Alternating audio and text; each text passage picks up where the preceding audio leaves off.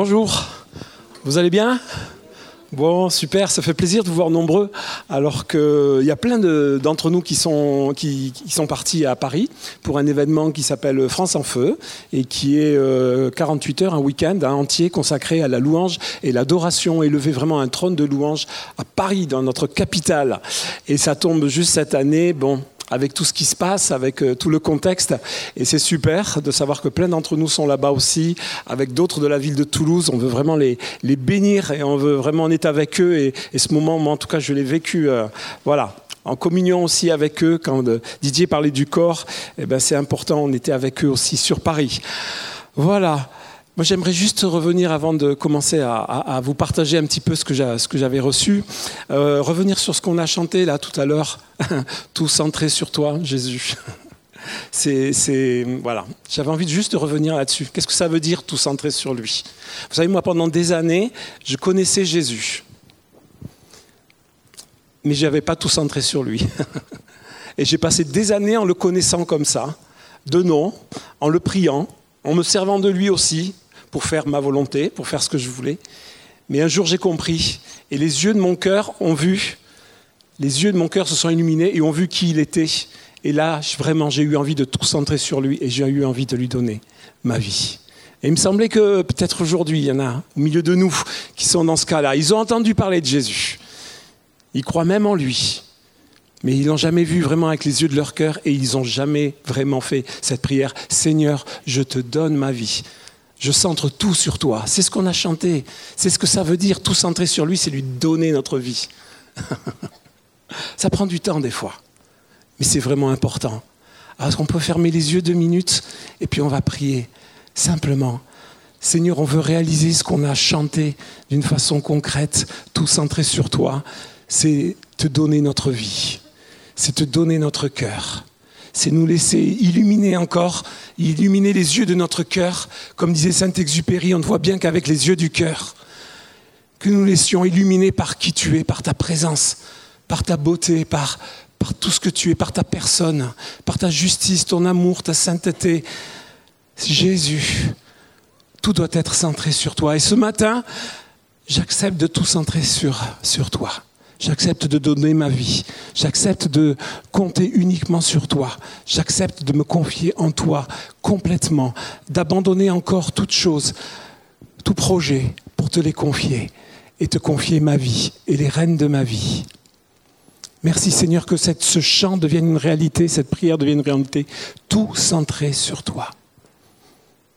C'est accepter, c'est te vouloir, c'est demander que tu viennes vivre en nous c'est te confier nos vies. Merci Seigneur pour le travail que tu fais par ton Saint-Esprit maintenant. Tu rends réel ces paroles. Tu rends réel le fait de, donner te donner notre vie. Merci Seigneur. Et tu rends ça concret. Amen. Amen. Voilà. Hmm. On est bien quand on est avec lui, quand on est dans ses bras. Et là où je, au moment où je vous parle, je vous dis pas, j'ai dû, voilà, l'équipe a été sympa. Ils m'ont dit, ben voilà, ce 13 novembre, c'est toi qui vas faire le message. Et puis on est là, on tourne, on dit, mais qu'est-ce que je vais pouvoir raconter? Et puis finalement, on se confie en lui.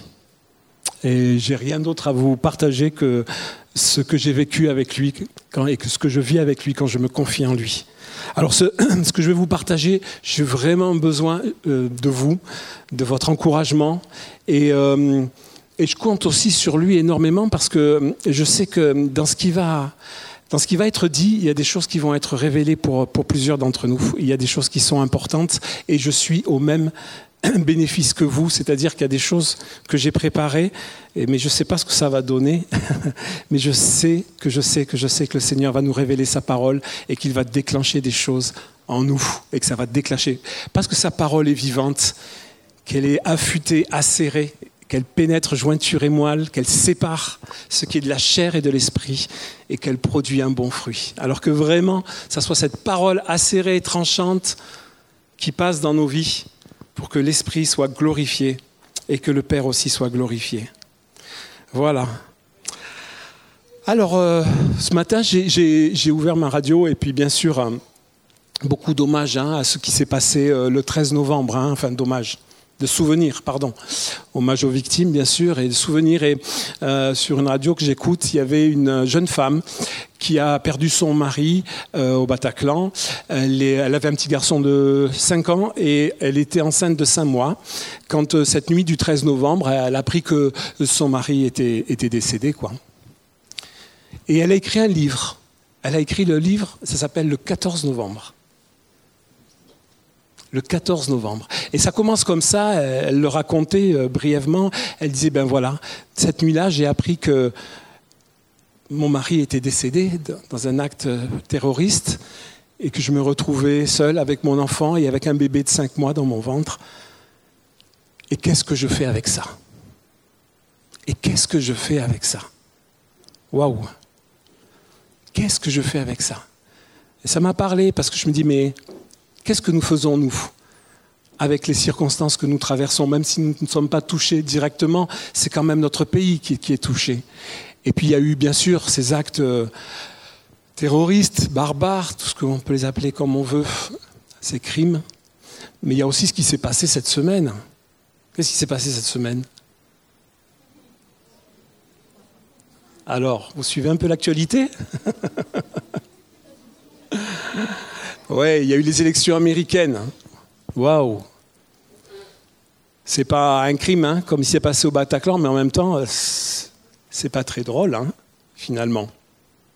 C'est comme un coup de tonnerre, une révolution. C'est quelque chose qui nous secoue. C'est quelque chose qui nous fait réfléchir. Et on sait qu'en France, en plus, dans quelques mois, on a des élections. Et on se dit, waouh Pourvu que ça ne nous arrive pas. Hein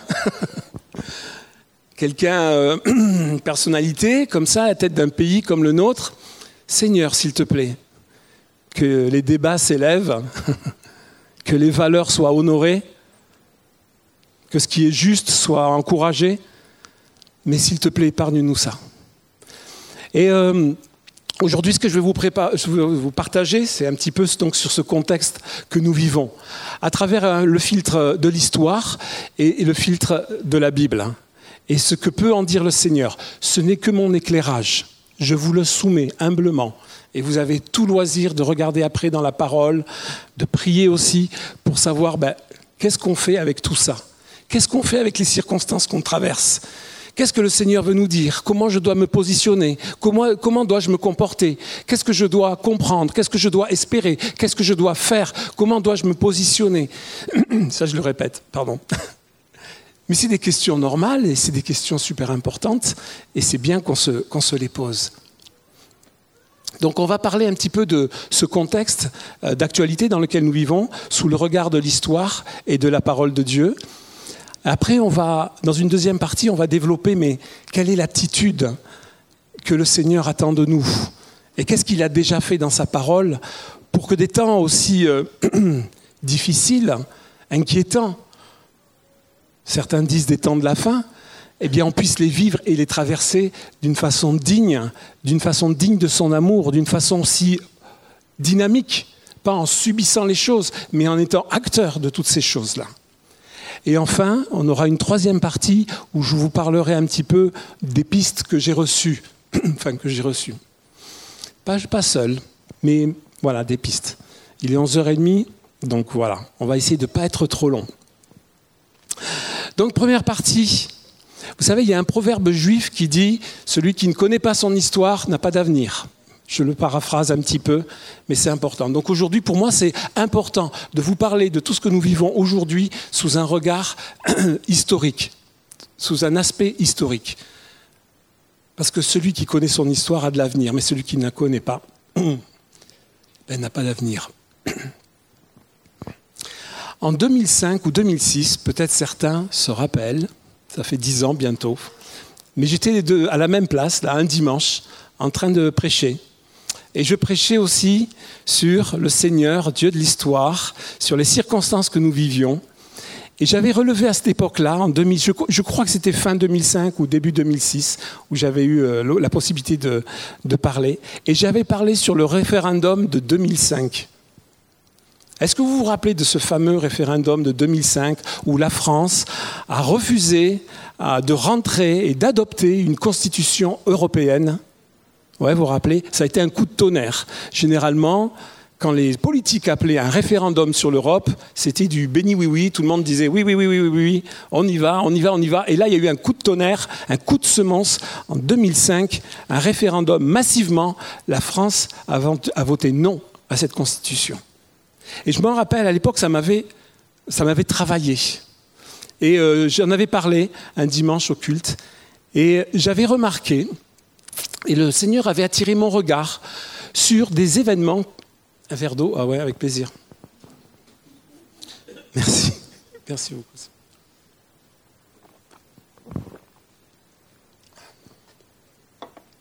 Merci.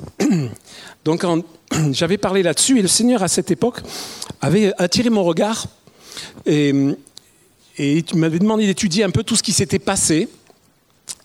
Les siècles précédents, au début de chaque siècle, il y a eu des événements comme ça qui sont comme des coups de tonnerre et qui annoncent quelque part la couleur du siècle à venir.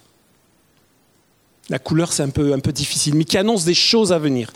Et euh, j'avais j'ai pu étudier, réétudier. J'en avais parlé donc il y a dix ans parce que je savais que ce, il me semblait et euh, c'est étonnant parce que dix ans après, quand les, politologues parlent de ce qui se passe aux États-Unis, et en même temps qu'ils font aussi euh, euh, la lumière sur le Brexit, ce qui s'est passé ça aussi, la sortie de la Grande-Bretagne de l'Europe, ils rappellent aussi ce coup de tonnerre qui avait eu lieu en 2005. Et c'est assez étonnant. Alors, j'ai regardé tout ce qui s'était passé. Je suis parti de l'année 1705. 1705, vous savez ce qui s'est passé en France. C'était un temps pas facile pour les protestants. En 1705, les protestants, enfin un de leurs, généraux en tout cas, Jean Cavalier, tu dois savoir ça, Didier, toi le protestant d'origine. Moi je suis un catholique converti. Voilà, ce général, donc c'était la révolte des Camisards. C'était la révolte dans tout le, la Lozère, l'Ardèche. Il y avait des combats, il y avait une guerre civile à l'intérieur du pays. Et ce général euh, rend les armes. Il y a une reddition. Il y a un traité à Calvisson où euh, ce général dit voilà, on rend les armes. On rend les armes sans condition, on veut la paix, on arrête les massacres. Il y a eu des massacres de chaque côté. Il faut se rappeler qu'il y a trois siècles, voilà, dans ce pays, il y avait des massacres au nom de Jésus. Voilà, c'est juste la réalité. Et donc ce général euh, rend les armes, un messager part à Paris, et vous savez qu'à l'époque c'était notre le roi Louis XIV qui, qui était là. Il met huit jours à répondre. Pendant huit jours, les protestants de la région croient que enfin la guerre s'est arrêtée, que la liberté de culte va être donnée. Huit jours après, qu'est-ce qui se passe? La sentence du roi arrive et il dit pas de quartier. Soit les protestants, vous partez, vous, partez ailleurs, vous partez à l'étranger, soit vous êtes enrôlés de force aussi, vous êtes galériens euh, ou vous abjurez, mais il n'y a pas de demi-mesure. 1705, c'est ce qui se passe. Pendant huit jours, les protestants croient tenir leur, euh, leur paix, leur liberté de culte, et puis bam, bam, bam, le décret tombe. Dix ans plus tard, 1715, qu'est-ce qui se passe? Louis XIV décède, laissant un royaume complètement exsangue. Toutes ses richesses, toute sa force vive, beaucoup de protestants et qui étaient des riches entrepreneurs sont partis, sont allés enrichir l'Angleterre, la Hollande, les États-Unis, l'Afrique du Sud et tout. Le pays est, sans ressources. Et vous savez après, qu'est-ce que ça va devenir Il meurt dix ans plus tard, ce roi, dans un état de délabrement incroyable. Il avait des infections partout au point que ceux qui s'approchaient de lui devaient mettre un, voile. C'est pour la petite histoire, ça. Mais c'était quand même terrible comme circonstance. Ce roi Soleil, qui avait régné plus de 50 ans sur ce pays, qui voulait en faire un pays glorieux, meurt dans un état de décrépitude absolue et laisse un royaume complètement exsangue. On passe au siècle d'après. Alors bon, peut-être vous aimez, peut-être vous aimez pas, je vous en fais grâce, mais en tout cas, voilà, c'est de l'histoire et c'est intéressant de savoir tout ce qui se passe en début de siècle, depuis en tout cas trois siècles. 1805, vous savez ce qui se passe en 1805 Napoléon. Napoléon, Napoléon avec sa soif de conquête, qui adopte les idées révolutionnaires, qui adopte les valeurs révolutionnaires, qui, qui, qui, subjugue le monde entier, qui subjugue les valeurs de liberté, d'égalité, de fraternité. Et cet homme euh, s'empare de ces idées et veut les imposer de force. Et il y a un seul pays qui lui résiste, c'est l'Angleterre. Alors il se prépare à l'envahir massivement. Ça rappelle une drôle d'histoire. La Seconde Guerre mondiale, Hitler a essayé de faire la même chose. Et puis là, en 1805, poum, il se prend une grosse baffe, il y a une grosse défaite euh, maritime, un grand combat naval au large des côtes espagnoles, ça s'appelle Trafalgar, et toute la flotte française, sans flotte on ne peut pas envahir une île, et toute la flotte française est décimée, est complètement décimée. Et donc, notre cher Napoléon, au lieu de se tourner vers l'Angleterre, eh ben, il va se retourner vers l'Europe, il va il va envahir tous les pays européens, faire la guerre en Espagne, envahir la Russie, l'Autriche, la Prusse. Et des batailles euh, épouvantables vont avoir lieu. Et une coalition va se mettre contre lui et contre la France. Et dix ans plus tard, 1815, qu'est-ce qui se passe? Boum C'est Waterloo. Exit Napoléon. Retour de la royauté en France. bref. Et tout ce qui se passe après. 1905, on passe à 1905. Waouh, ça c'est une année super intéressante aussi. 1905, vous savez ce qui s'est passé dans ce pays? Il y a eu une loi qui a séparé, tu la connais Didier, qui a séparé l'Église et l'État. Au-delà de ça, de cette... Euh, enfin, c'est pas, pas simplement. Il y a une volonté là vraiment de séparer, de sortir Dieu et la foi des affaires publiques. Il y a eu des affaires, euh, des drôles d'affaires aussi à l'époque, parce que vraiment la France était divisée. Il y avait des républicains purs et durs, sans Dieu, et puis il y avait aussi tous les autres qui étaient euh, beaucoup de catholiques à l'époque. Et euh, il y a eu une affaire épouvantable, c'est dans l'armée. Ça s'appelait l'affaire des fiches. Figurez-vous que l'armée a été, comment dire, espionnée par les francs-maçons par la loge du Grand Orient, et il faisait des fiches sur les officiers, particulièrement sur les officiers, et il, euh, une fiche qui les, qui les décrivait, et particulièrement leur foi.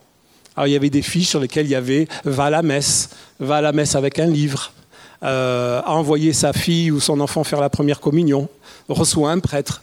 C'était dans notre pays il y a un siècle de ça. Vous vous rendez compte? Ce fichage, ce flicage sur des convictions religieuses, c'est incroyable, hein? Eh bien, ça s'est passé dans notre pays. 1905.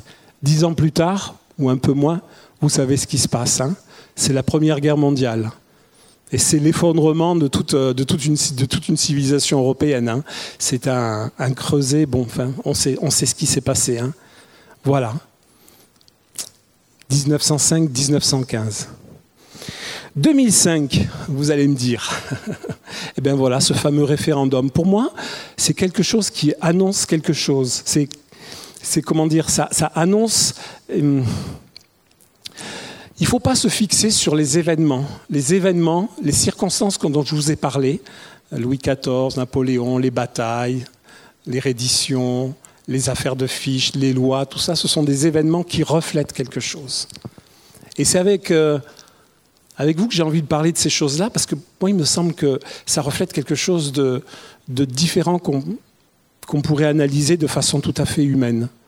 Par exemple, 2005 et 2015, 2016, ces nations qui, qui votent un petit peu à l'envers, qui vont se chercher des candidats, euh, excusez-moi, un peu incroyable, incroyables, euh, voire loufoques, ou qui sortent de, l'Europe, par exemple, contre leurs intérêts. On sent qu'il y a quelque chose qui est là, et c'est pas peut-être simplement la peur du lendemain, la peur de l'avenir, la peur de l'émigrant, euh, la peur de, économique, la peur de manque du chômage. Il y a autre chose derrière tout ça. Et c'est là-dessus où je voudrais attirer votre attention on revient 1705, c'est quoi ce roi qui est sur, sur la France? C'est un souverain, un monarque absolu, c'est-à-dire de droit divin. C'est-à-dire que ce roi incarnait vraiment Dieu sur ce pays de France. Louis XIV avait un ego démesuré. Il disait L'État, c'est moi. Et tout ce qu'il a fait et tout ce qu'il a cherché, c'est bien sûr à glorifier la France, mais à glorifier vraiment sa personne et à contrôler derrière tout ça la liberté de penser, la liberté de culte.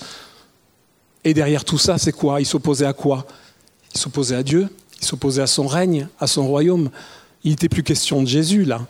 Il était question de pouvoir, de domination, d'imposer à une population corvéable et imposable à merci des, des,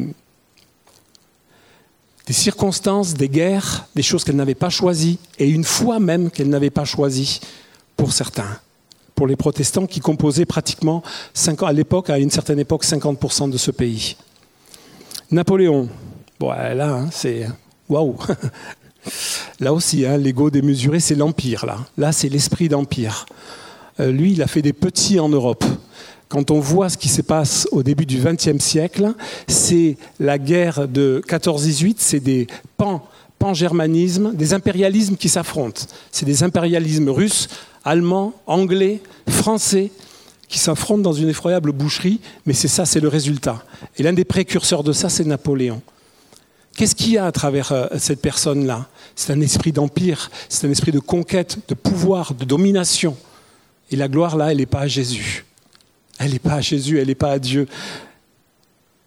Et sous couvert de valeurs humaines très fortes, de valeurs égalitaires, c'est un tyran qui se, déguise et qui agit.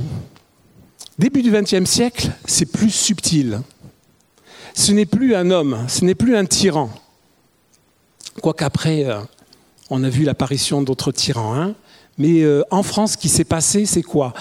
C'est la pensée, une pensée, une espèce de pensée républicaine, une pensée socialiste, entre guillemets. Hein. Je, ne juge pas, quand je parle socialiste, je ne juge pas sur le, des valeurs et sur des fondements, mais c'est ce qui était à l'époque, où on met Dieu dehors. Et c'est plus subtil parce qu'on ne va pas utiliser euh, des armées ou une personnalité très forte ou la force, on va utiliser la démocratie qui est au service à l'époque de, bah, de, cette République et on va utiliser euh, euh, certains moyens occultes pour pouvoir mettre Dieu dehors. Dieu dehors de la nation, des affaires de la nation.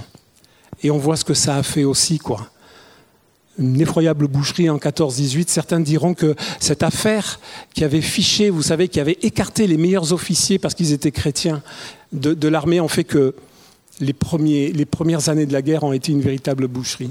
Parce que tous les, hommes qui étaient euh, compétents, qui, étaient, qui avaient vraiment euh, euh, un cœur, je dirais, peut-être pour faire la, c'est difficile à dire, mais pour faire la guerre d'une autre façon que ce qui a été fait en 14-18, c'est-à-dire une effroyable boucherie. Hein. on envoyait des hommes se faire tuer devant des mitrailleuses et devant des canons. Hein. C'était de la chair à canon, ça aurait peut-être pas eu lieu.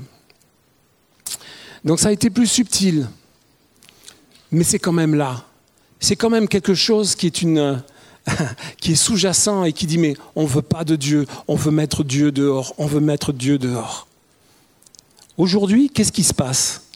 2000, 2005, 2015, moi je pense, il me semble, que l'une des principales, même si les peuples ne le savent pas, que l'une des principales raisons de leur vote contestataire, on voit que c'est un vote en réaction. On, voit très bien que ce n'est pas un vote de, raison. On voit que c'est un vote punition on en a marre de vous, on ne sait pas, mais là, il y a quelque chose qui ne va pas, on se fait abuser, et il y en a marre. Et il y en a marre. Et il y a un vote comme ça. Moi, je pense que ce qui agite les peuples, c'est la crainte de la mondialisation. C'est la pensée sous-jacente, la pensée unique, que la Terre n'est qu'un seul peuple. C'est ce que recherchent toutes les économies du monde, tous ces traités, toutes ces alliances, toutes ces ouvertures de frontières, toutes ces choses. Il y a comme une volonté, alors je ne suis pas du tout, certains sont très branchés, et je sais aussi même parmi nous qu'il y a des complots mondialistes, les Illuminati, tout ça. Je ne suis absolument pas branché là-dessus. Et je ne regarde ça que sous le regard de la, de la parole de Dieu. Mais on voit qu'il y a un courant, une volonté politique, que ce soit à l'ONU, que ce soit parmi les grands gouvernements, que ce soit parmi les grandes puissances économiques de ce monde, les grandes banques qui décident d'avoir une volonté d'uniformisation et d'avoir en fait un seul marché, un seul business, une seule planète, un seul peuple. C'est Babel. C'est Babel qui recommence. Je, suis désolé, on, en est là. On en est là. L'Apocalypse hein, nous décrit que à la fin, la grande prostituée, c'est Babylone qui sera, qui sera détruite. Et on est dans ce temps. On est comme dans ce temps où il y a deux, j'ai l'impression que c'est deux plaques tectoniques qui s'affrontent, vous savez, ça frotte, ça craque. C'est marrant parce que ça s'exprime toujours en début de siècle. enfin, c'est mon analyse, mais je vous la, je vous la soumets. Mais en tout cas, ça, ça craque, ça frotte. Et il y, a des, des, des, il y a des soubresauts. Et les peuples, quelque part, qui se sont exprimés pour moi, qui se sont exprimés à travers leur vote, que ce soit le peuple français, le peuple anglais, à travers le Brexit, ou le peuple américain, à travers des votes tout à fait euh, démocratiques, hein, euh, tout le processus, on peut dire qu'il a été respecté, hein, mais expriment un refus de la pensée unique, un refus de la mondialisation, un refus de l'esprit de Babel. Pourquoi? Parce que pour Dieu, les nations sont importantes. Chaque peuple est important. Chaque collectivité est importante et Dieu les nomme. Sinon, il n'aurait pas choisi le peuple d'Israël pour se révéler. Demander à ce qu'il n'y ait qu'un seul peuple sur la terre, c'est nier aussi à travers ça le fait qu'Israël soit une nation choisie et élue. Et elle est toujours choisie et élue, même si elle a refusé Christ pendant un temps, nous le savons. Paul en était convaincu. Et l'Esprit Saint nous en convainc aussi, cette nation, ce peuple est toujours devant son cœur en tant que juif. En tant que juif. Et quand on voit ce petit peuple de ce petit pays de 7 millions d'habitants qui attire autant de haine, hein, qui attire autant, vous savez ce qu'a fait l'UNESCO ces derniers jours? Vous savez ce qu'ils ont fait? Ils ont renié, euh, dénié plutôt à, Israël le fait qu'ils aient un lien avec Jérusalem. Hein, en tout cas, c'est ça, je crois. Ouais. Voilà. Ils ont complètement, je sais pas, ils ont dû oublier euh, l'histoire romaine, les fresques romaines à Rome où on voit euh, euh, l'empereur revenant avec le chandelier à sept branches de Jérusalem et le, le, portant en triomphe et tout. Ils ont oublié plein de trucs. Mais il y a cette pensée. Pourquoi? Parce que c'est une pensée vraiment. c'est la pensée de Babylone. C'est on refuse on refuse le plan de Dieu d'avoir choisi une nation pour se révéler. Et si on refuse une nation, on refuse toutes les autres nations.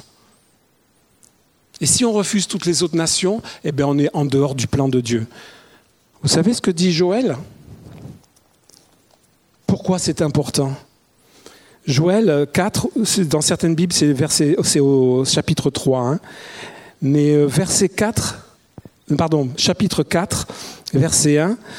Car voici qu'en ces jours-là, en ce temps-là, quand je ferai revenir les captifs de Juda et de Jérusalem, je rassemblerai toutes les nations et je les ferai descendre dans la vallée de Josaphat. Là, j'entrerai en jugement avec elles au sujet de mon peuple et de mon héritage Israël qu'elles ont dispersé parmi les nations. Un peu plus loin, au verset 9, proclamez ceci parmi les nations, préparez la guerre, réveillez les héros, qu'ils s'approchent et qu'ils montent. Un peu plus loin, verset 11, dépêchez-vous et venez, vous toutes nations d'alentour, et rassemblez-vous. Au verset 12, que les nations se réveillent et qu'elles montent vers la vallée de Josaphat, car là je siégerai pour juger toutes les nations d'alentour. Ce n'est pas juste un concept, hein, les nations. C'est une réalité sur le cœur de Dieu et dans le plan de Dieu. Les nations seront rassemblées un jour à Jérusalem et elles devront se positionner librement. On l'espère.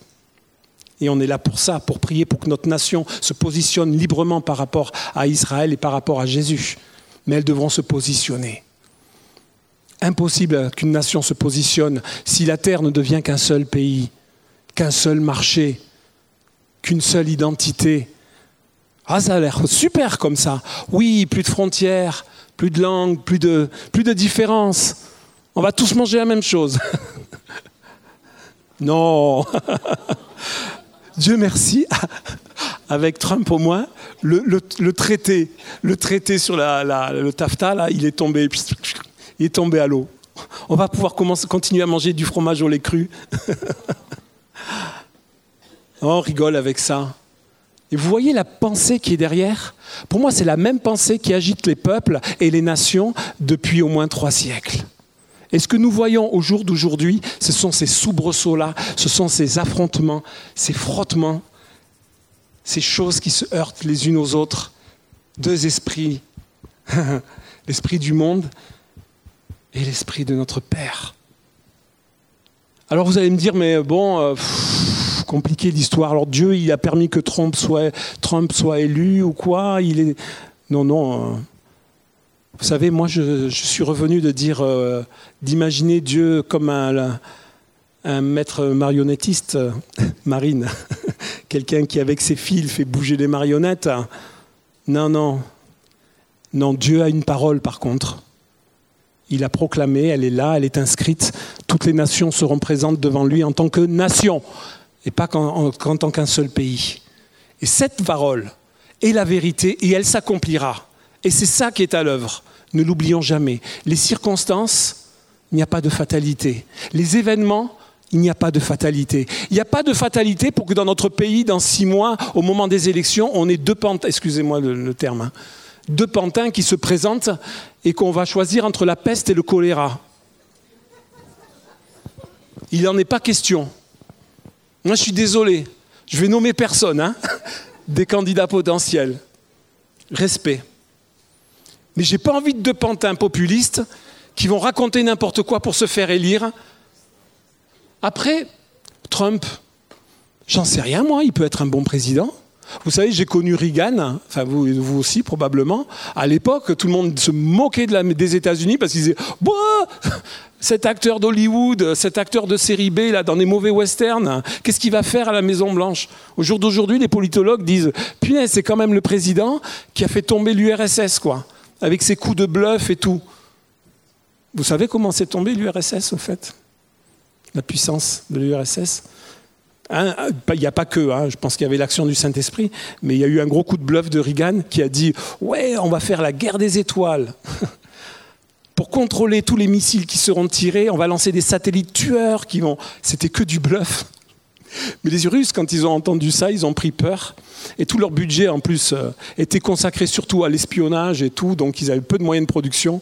Ils se sont dit, là, on est cuit, quoi. Si l'autre, euh, le Reagan, le, gars d'Hollywood, il nous sort des, satellites qui vont descendre nos missiles avant qu'ils partent, euh, ça y est, on, est cuit, quoi. Ça a été une des raisons. Enfin, voilà, pour vous dire, simplement. Donc, Trump peut être. peut nous surprendre. En bien, j'espère. Mais enfin, quand même, j'aimerais qu'on évite de passer par là en France, quoi. J'aimerais qu'on évite de passer, euh, voilà, par ses valeurs, par ses propos, par une campagne euh, dégueulasse, excusez-moi le terme, et, tout y quanti. Donc il n'y a pas de fatalité dans tout ça.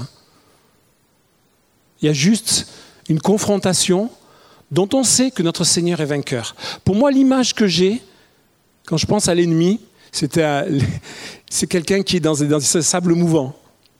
J'étais terrorisé quand je regardais ça dans des films et tout. Vous savez, les gars dans les sables mouvants, plus il se débat, plus il s'enfonce. Et à la fin, on voit plus que la main et puis ploup, ploup, ploup, il disparaît. je dis, oh punaise, quand j'étais gamin, ça me terrorisait cette histoire-là. Mais plus je pense à l'ennemi, plus je pense que c'est ce qui est en train de, c'est ce qui est en train de lui arriver il se débat, il se débat encore avec ce qui est en train de se passer, il se débat, il joue ses dernières cartes, il joue ses dernières cartes, mais il est cuit, il sait qu'il est cuit, et plus il sait qu'il est cuit, plus il s'enfonce.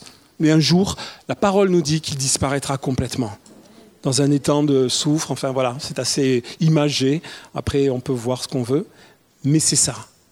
Mais c'est ça. Donc ça, ça fait du bien de savoir que la parole de notre Dieu est vérité, que le combat, il a remporté. Et la question qui nous reste à traiter, si maintenant on sait qu'à travers l'histoire, voilà, il y a ce combat qui se passe depuis des siècles, mais qu'on va vers un aboutissement, qu'est-ce qu'on fait nous? Petits pions trimballer entre les uns, entre les autres, les systèmes politiques et tout, les machins, les décisions de la majorité, les décisions iniques, les banques, les impôts et tutti quanti. Qu'est-ce qu'on fait avec ça? Est-ce qu'on se terre dans un coin en disant Wow, ça craint Ça craint, on va attendre le retour du Seigneur, et puis voilà, on va attendre bien sagement que ça se passe, et puis on ne fait pas de projet, ou est-ce qu'on essaye d'expliquer les choses en disant ouais ça c'est un jugement, ça c'est ceci, ça c'est cela, et lui il est diabolique, et lui il est ceci, et lui il est cela? Ça peut être aussi un autre style de réaction pour s'aider à vivre, quoi, pour se dire quand même, il y a des bons, il y a des méchants, il faut, il y a des noirs, il y a, y a le noir, il y a le blanc, il n'y a pas de gris au milieu. Vous m'avez compris des jugements très tranchés comme ça. Ça peut nous arriver des fois, ça peut nous aider à vivre. Yannick, venant de toi, c'est un honneur.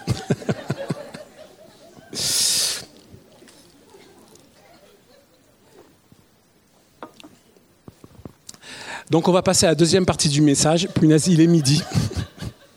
Donc je pense qu'on va s'arrêter à la deuxième parce que la troisième, ça serait un peu long. J'essaierai d'être bref. C'est le comment. Comment vivre ce temps. Et là, c'est juste un partage d'expérience que j'ai envie de, faire. Euh, nous sommes partis euh, avec Laurent en Israël il y a, quelques jours.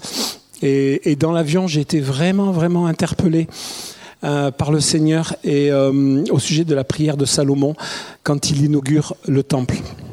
Et on a eu la grâce d'aller au cotel, d'aller au mur.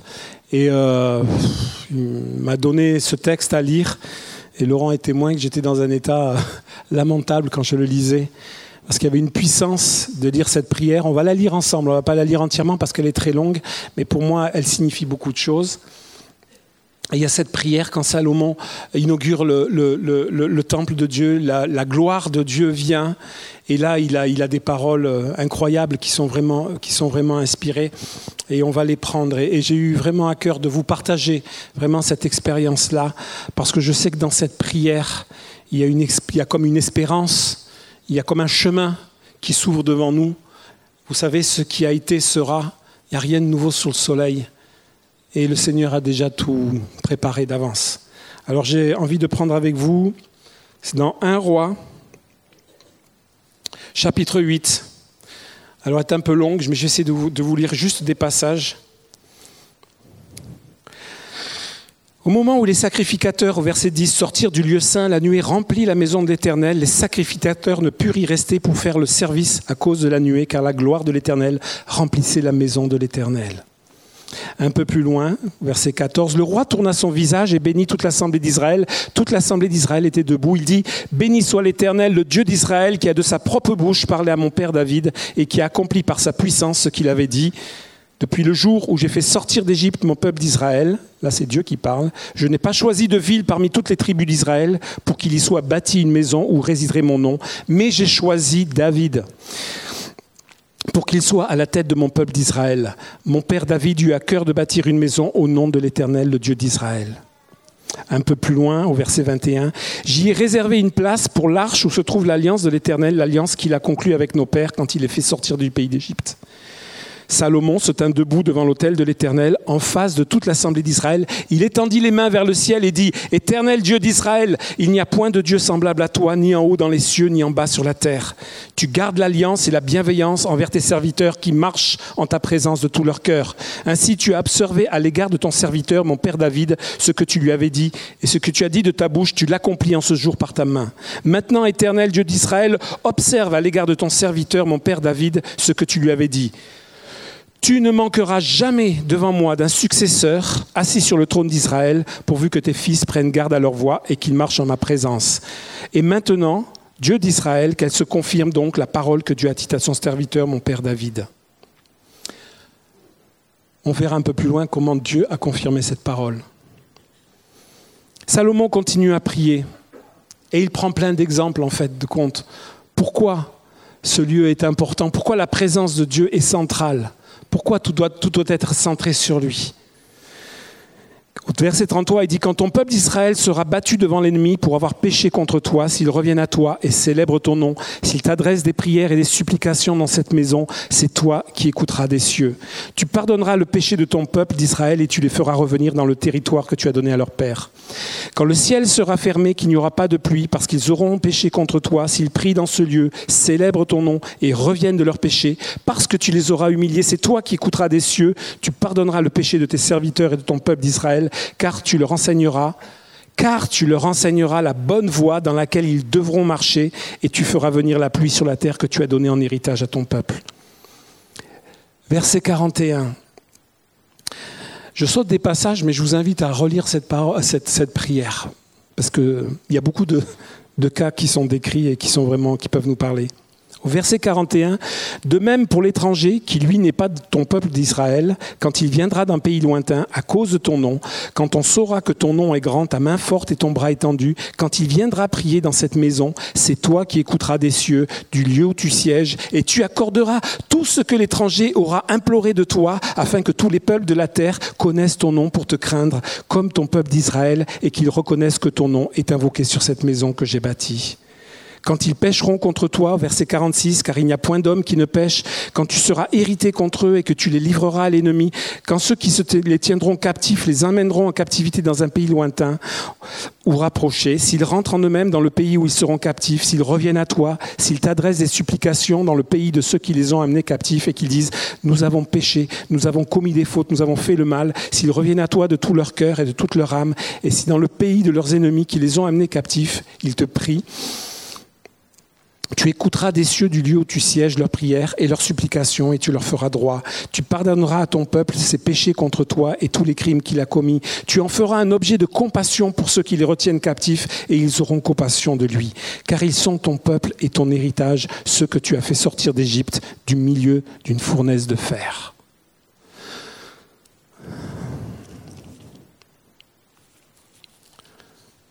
La même prière est reprise dans deux chroniques et à la fin de cette prière, dans 2 Chroniques 7, il est dit, lorsque Salomon eut achevé de prier, le feu descendit du ciel et consuma l'Holocauste ainsi que les sacrifices. Et la gloire de l'Éternel remplit la maison. Les, sacrificateurs ne pouvaient entrer dans la maison de l'Éternel, car la gloire de l'Éternel remplissait la maison de l'Éternel. Tous les Israélites voyaient descendre le feu et la gloire de l'Éternel sur la maison. Ils s'inclinèrent le visage contre terre sur le pavé, se prosternèrent et louèrent l'Éternel, louèrent l'Éternel en disant, car il est bon, car son amour dure à toujours car son amour dure à toujours. Car son amour dure à toujours. Car son amour dure à toujours. Voilà la prière de Salomon. Dans des temps difficiles, et cette prière est justement exprès pour ces temps difficiles, il y a tout ce dont nous avons besoin. Et aujourd'hui, et ça avait du sens que je prie cette prière devant le mur des lamentations, quand je voyais les Juifs revenir devant ce mur, incliner leur tête, on a vu une chose formidable, c'était la veille du Shabbat, le début du Shabbat, et il y avait des hommes qui tournaient les uns derrière les autres en file et qui chantaient et qui étaient dans la joie de se retrouver dans ce lieu. C'était fort.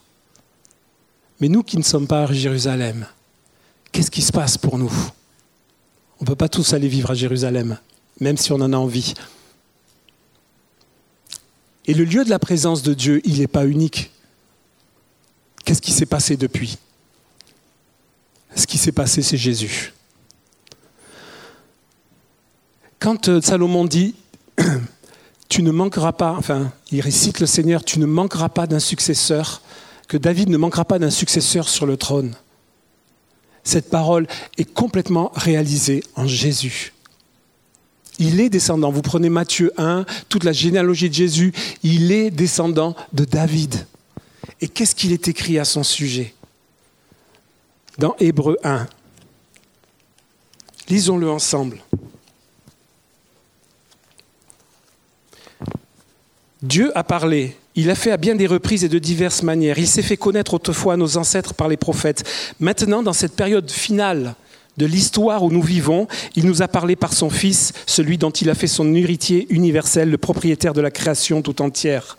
Par là aussi, par lui aussi, il avait créé l'univers. Ce Fils reflète sa gloire d'une manière éclatante et constitue l'empreinte exacte de son être, l'expression parfaite de sa nature. Par sa parole, revêtue de l'autorité suprême, il continue à soutenir l'univers et à maintenir toutes les créatures en existence. Il a lui-même accompli l'œuvre de réconciliation entre Dieu et l'homme en nous purifiant de nos péchés. Ensuite, il a pris sa place à la droite du Dieu suprême dans les lieux célestes où il règne maintenant avec lui. La parole est claire. Jésus est roi. Et cette royauté, c'est celle qui soutient le monde entier. Donc nous avons un roi.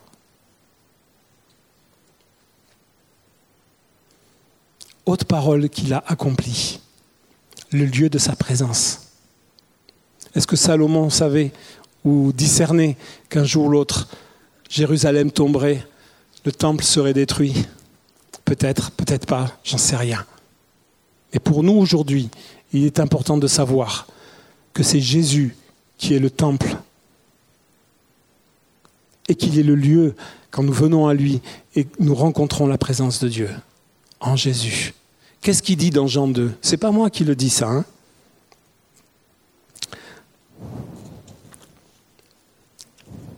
Jean 2, 19. C'est juste après qu'il s'énerve Jésus et qu'il vire tout le monde dans le temple avec des, fouets de cordes, il vire tous les marchands. Et lui dit mais, euh, mais quel miracle vas-tu faire pour nous prouver que tu as le droit d'ingérer ainsi? Et Jésus leur répond Démolissez ce temple, leur répondit Jésus, et en trois jours, je le relèverai. Mais comment répartir-t-il? Voilà 46 ans qu'on travaille à la construction de ce temple, le second. Hein. Et toi, tu serais capable de le rebâtir en trois jours? Mais en parlant du temple, Jésus pensait à celui de son propre corps. Or, nous savons qu'il est mort et qu'il est ressuscité au bout du troisième jour. Et que quand nous nous approchons de, Jésus, alors nous nous approchons de la présence de Dieu et que notre prière peut être entendue. Une autre parole qui s'accomplit pleinement en Jésus, c'est que nous avons, il a été dit tout à l'heure par Laurent, nous avons un souverain sacrificateur, nous avons un prêtre, un intermédiaire si vous voulez. Nous, chez les protestants, on n'est pas pour hein, les intermédiaires. Mais celui-là, on ne peut pas s'en passer. Tu es d'accord avec moi, Didier? Celui-là, on fait l'impasse. Hein Cet intermédiaire-là, on doit, on doit passer par lui. il est ce souverain sacrificateur. On va reprendre encore la parole dans Hébreu.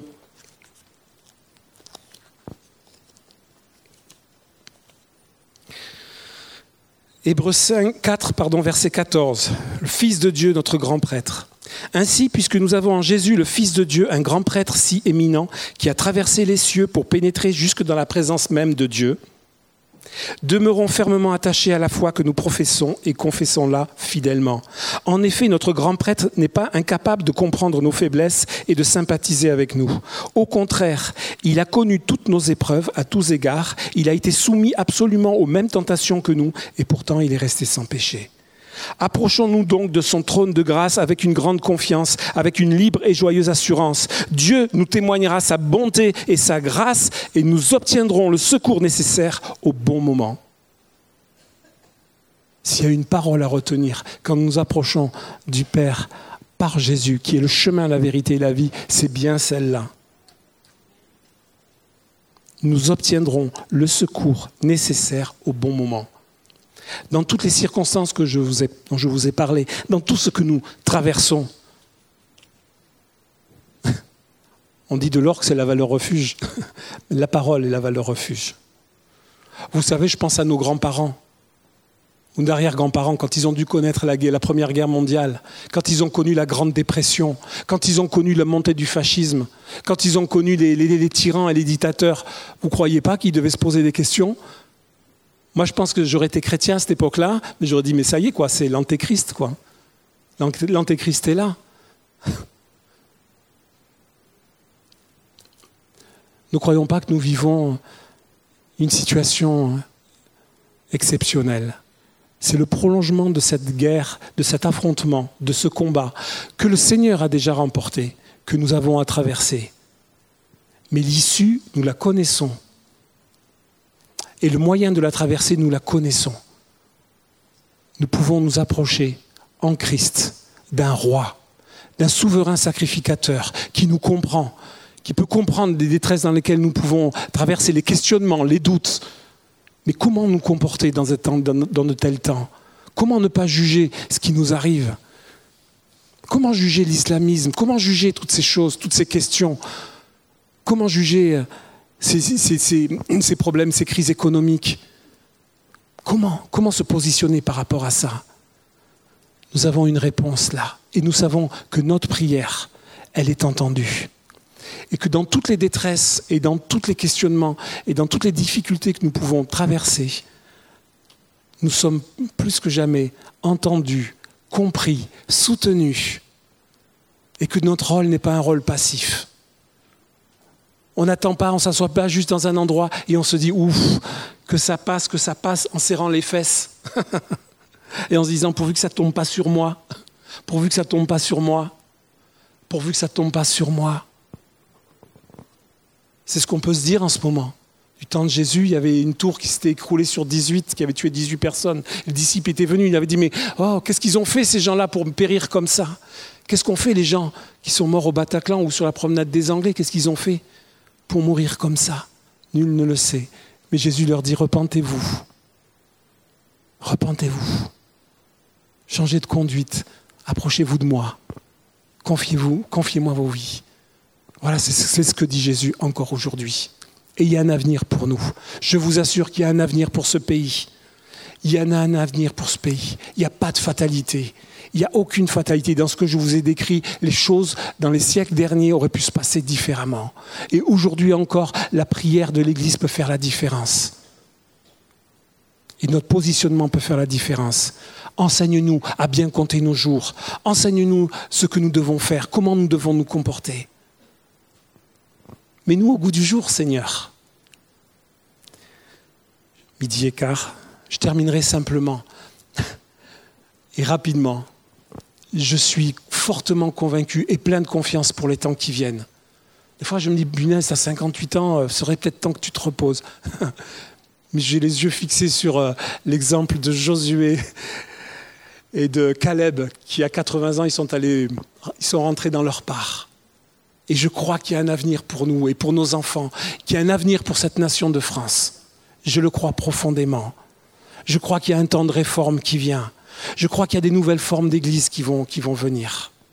Je suis vraiment travaillé par l'impact. On parle du royaume de Dieu. Je suis vraiment travaillé par l'impact, comment ça doit s'incarner. On le prie tous, Seigneur, que ton règne vienne, que ta volonté soit faite sur la terre comme au ciel. Mais aide-nous à l'incarner, non d'une pipe. non, un chien. Aide-nous à l'incarner. On ne veut pas être des ectoplasmes. On veut l'incarner, on veut le vivre. Je crois qu'il y a des nouvelles formes qui vont surgir dans les temps qui viennent. La société a soif de ça. On parlait de la peur de la mondialisation. Il y a plein de personnes, et qui ne sont pas chrétiennes, qui se posent les bonnes questions, qui commencent à travailler autrement, qui se disent, mais tiens, on va sur un territoire, on va développer des circuits courts, on va éviter de, passer par euh, ceci ou cela, euh, essayer d'avoir une certaine euh, autonomie c'est pas pour se sortir, c'est pas des révoltés, c'est pas des, illuminés, c'est pas des, vous savez, c'est pas que des alternatives, c'est des gens tout à fait sensés, mais qui se disent mais c'est quoi le mode de vie qu'on nous propose aujourd'hui où on nous fait venir des haricots verts du Kenya, quoi? Et où 70% des objets de la vie courante viennent de Chine. Alors on n'a rien contre la Chine, mais bien sûr on est d'accord. Mais 70% de la vie courante qui sont produites ailleurs et qui doivent prendre des bateaux et des avions et des trucs comme ça. Mais où est la créativité? Où est l'estime de soi? Si tout devient marchand, si tout s'achète et se vend, oui, des choses doivent s'acheter et se vendre, oui, il y a de la place pour le commerce, mais il y a de la place aussi pour la création, pour la créativité. Il y a de la place pour que des hommes et des femmes dans un pays se prennent en charge ils se prennent en charge et ils décident de ce qu'ils vont vivre. Et l'Église a une voix là-dedans. Elle doit parler sur ce pays. Et je crois, vous savez, ici, nous sommes dans un espace gauchène. Il faut que j'arrête là, parce que là, je, je suis à fond là. On est dans un espace gauchène. On l'a appelé espace gauchène. Vous savez que ce n'est pas qu'une salle de culte ou qu'une maison de prière. C'est aussi une épicerie, c'est aussi des tas d'associations, c'est des porteurs de projets, c'est des entreprises, c'est plein de choses qui se développent. On l'a appelé espace gauchène. Vous avez vu le quartier? Moi, ça fait 20 ans que j'habite dans ce quartier. Quand je suis arrivé dans ce quartier, il y en a d'autres aussi avec moi. Franchement, on croyait que tout le quartier allait se convertir. je vous jure. il y en a qui se sont convertis. Amen. Mais au jour d'aujourd'hui, on est plus dans une configuration gauchenne, c'est-à-dire un lieu particulier. Et les gens qui viennent ici du quartier, quand ils viennent se servir à l'épicerie, ils le savent. Ils viennent ici. La dernière fois, j'ai vu, c'était pas pendant les heures d'ouverture, mais il y a une, dame qui vient se servir à, l'épicerie, elle est d'origine maghrébine. Elle est venue sur le parking, et je vais la voir et tout. Je lui dis, vous savez que l'épicerie est fermée? Non, elle me dit, je viens ici parce que je me sens, là, je me sens libre et puis je peux fumer ma cigarette. Alors là, je l'ai béni. J'ai fumé. Même si c'est pas bien pour la santé, fumez quoi. Allez-y. Prenez cette liberté. Je suis trop content que vous fumiez là, cette clope. Presque je l'aurais fumé avec elle quoi. Non mais c'est vrai. Ah, ah. C'est un espace gauchène, un lieu de lumière, un lieu de liberté, un lieu fertile. Je crois que dans ce pays, il y a de la place pour une multiplication des espaces gauchènes.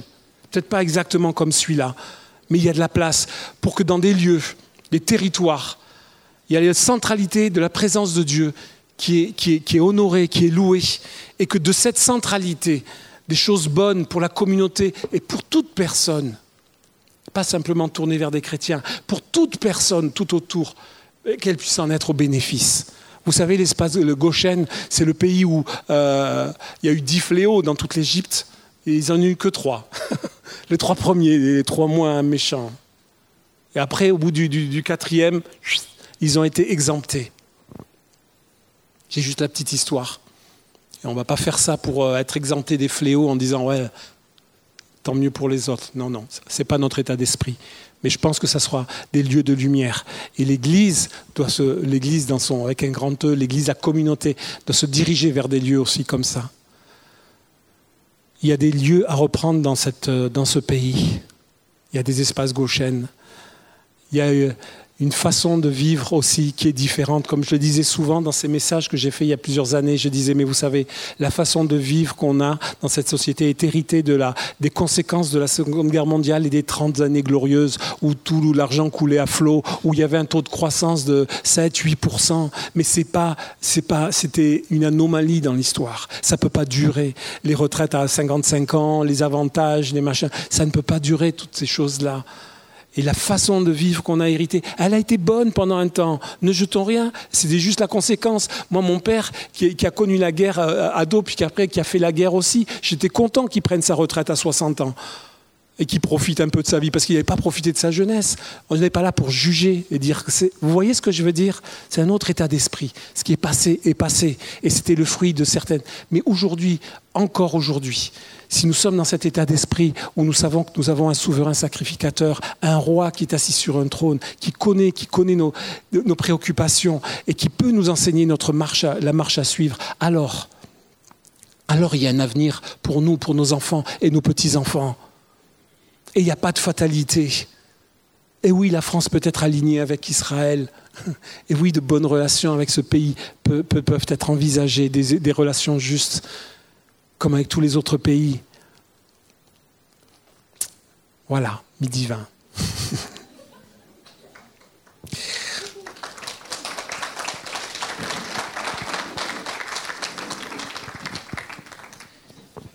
Seigneur, je terminerai simplement, mais vraiment Seigneur, et, comme je vous parle, je prie, mais Seigneur, enseigne-nous à bien compter nos jours.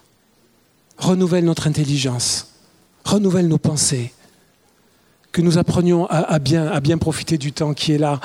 Apprends-nous, Seigneur, à nous tenir devant toi comme des hommes et des femmes que tu as libérés, tes enfants, et qui sont sous l'autorité d'un roi et pas sous l'autorité d'un gouvernement ou d'une république. C'est Jésus d'abord.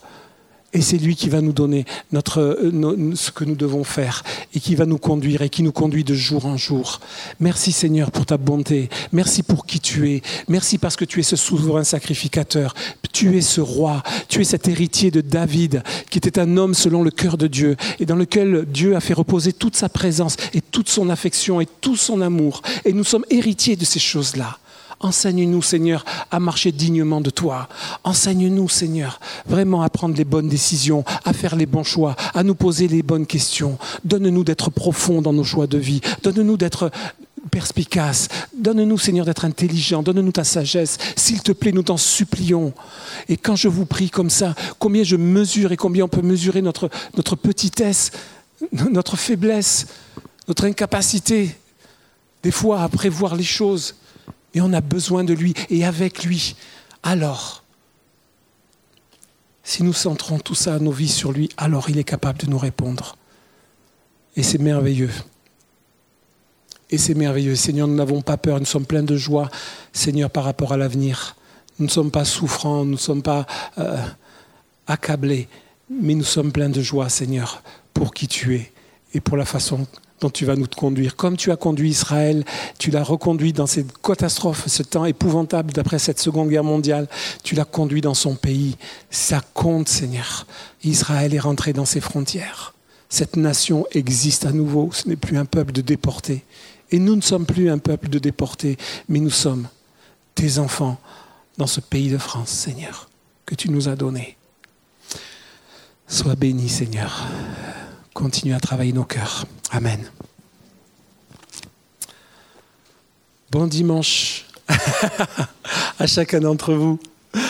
Soyez, partez le cœur léger, je vous en prie. Même si les propos ont été un petit peu, voilà. Mais en tout cas, soyez, partez le cœur léger et comptez sur le Saint-Esprit pour vous conduire.